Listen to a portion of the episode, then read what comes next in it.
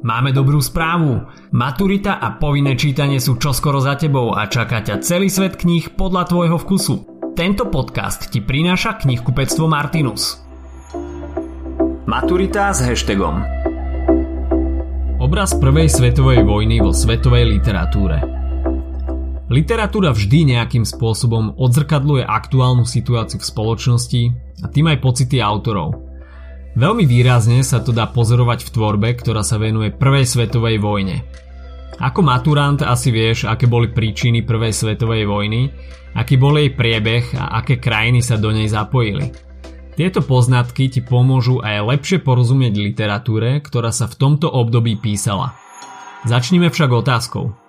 Vieš, v ktorých rokoch sa odohrávala Prvá svetová vojna? Bez toho to totiž ďalej nepôjde až tak ľahko.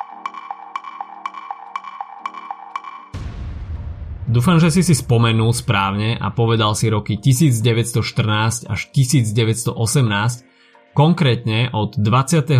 júla 1914 do 11. novembra 1918. Zámienkou na uskutočnenie vojny bol atentát na následovníka trónu v Rakúsko-Uhorsku na Františka Ferdinanda d'Este v Sarajeve. Rakúsko-Uhorsko následne vyhlásilo vojnu v Srbsku a za jediný mesiac sa tento konflikt rozšíril po celej Európe. Udalosti teda nabrali poriadne rýchly spád. Taktiež si môžeme zopakovať, že šlo o konflikt trojspolku, ktorý tvorili Nemecko, Rakúsko-Uhorsko a Taliansko proti dohode zloženej z Francúzska, Veľkej Británie a Ruska. Postupne sa na obe strany konfliktu pridávali i ďalšie svetové krajiny. Poďme ale na literatúru, aby sme si predstavili autorov a hlavné témy v ich dielach. Čo myslíš, aké témy by mohli prevládať celkovo v literatúre? V prvom rade to boli veľmi autentické zážitky priamo z frontu. No nie všetky významné diela musia nutne pochádzať z bojových línií. Niektorí autori takto vojnu priamo nezažili, no písali o situácii doma alebo o celkovom osude národa.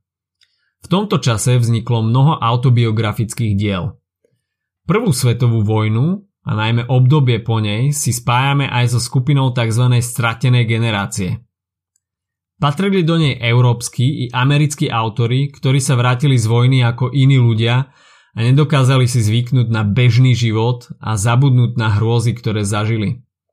Trpeli depresiami, stavmi úzkosti a strachom. Tieto pocity preniesli aj do svojich diel. Do tejto skupiny patril napríklad aj legendárny spisovateľ Ernest Hemingway, ktorý je taktiež nositeľom Nobelovej ceny za literatúru.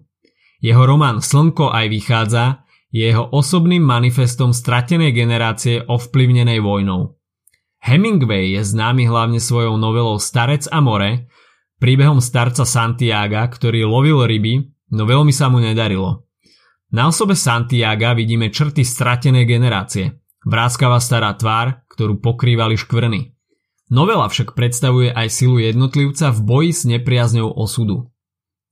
V ďalšom románe s názvom S Bohom zbraniam už nájdeme viac asociácie s bojskom. Poručík Frederik sa preberá po zranení v nemocnici, kde spoznáva lásku, no následne sa musí opäť vrátiť na front. Dej románu sprevádzajú dlhé filozofické úvahy a neschopnosť nájsť zmysel života – aj v iných románoch od Hemingwaya nájdeme typy postav alebo hrdinov, ktorí bojujú v neludských podmienkach odhodlaní obetovať sa pre všeobecné dobro.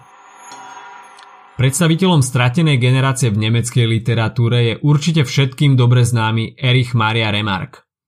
Rovnako ako Hemingway, aj on bol veľký odporca vojny. Vedel dobre prečo, front zažil na vlastnej koži a vo vojne bol aj ranený. Napísal viaceré romány, Traja kamaráti, Cesta späť a najznámejší Na západe nič nové.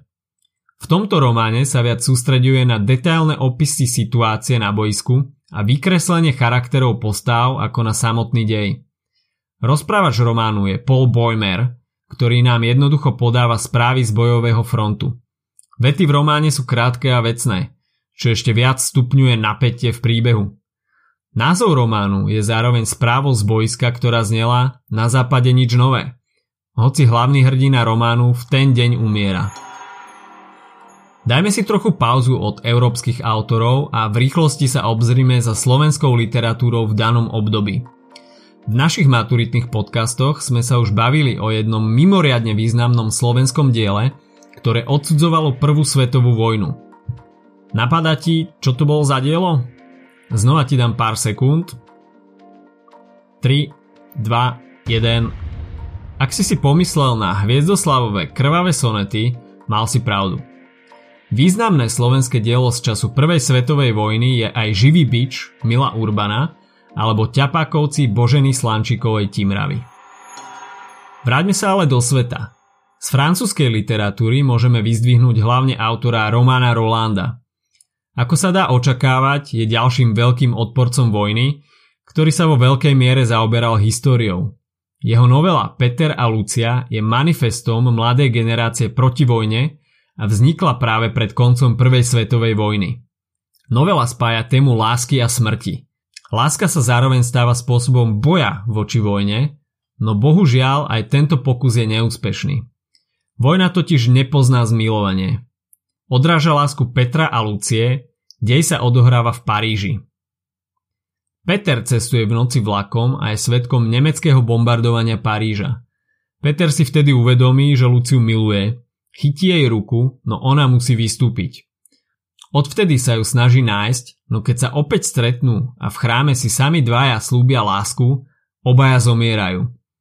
Ako vidíš, aj táto novela opäť poukazuje na zbytočné obete vojny a na jej kruté následky. Celá svetová literatúra v tomto období sa zapodieva vojnovými témami, lebo práve to najviac ovplyvnilo život autorov.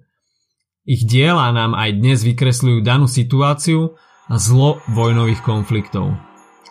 Na záver si zopakujme, čo sme dnes počuli. Hlavnými nositeľmi protivojnových myšlienok v svetovej literatúre po prvej svetovej vojne boli Erich Maria Remarque, Roman Roland a Ernest Hemingway. Patrili k tzv. stratenej generácii. Ich diela nepopisovali len samotné hrôzy vojny z frontu, ale tiež jej následky na spoločnosť aj dlhé roky po uzatvorení mieru.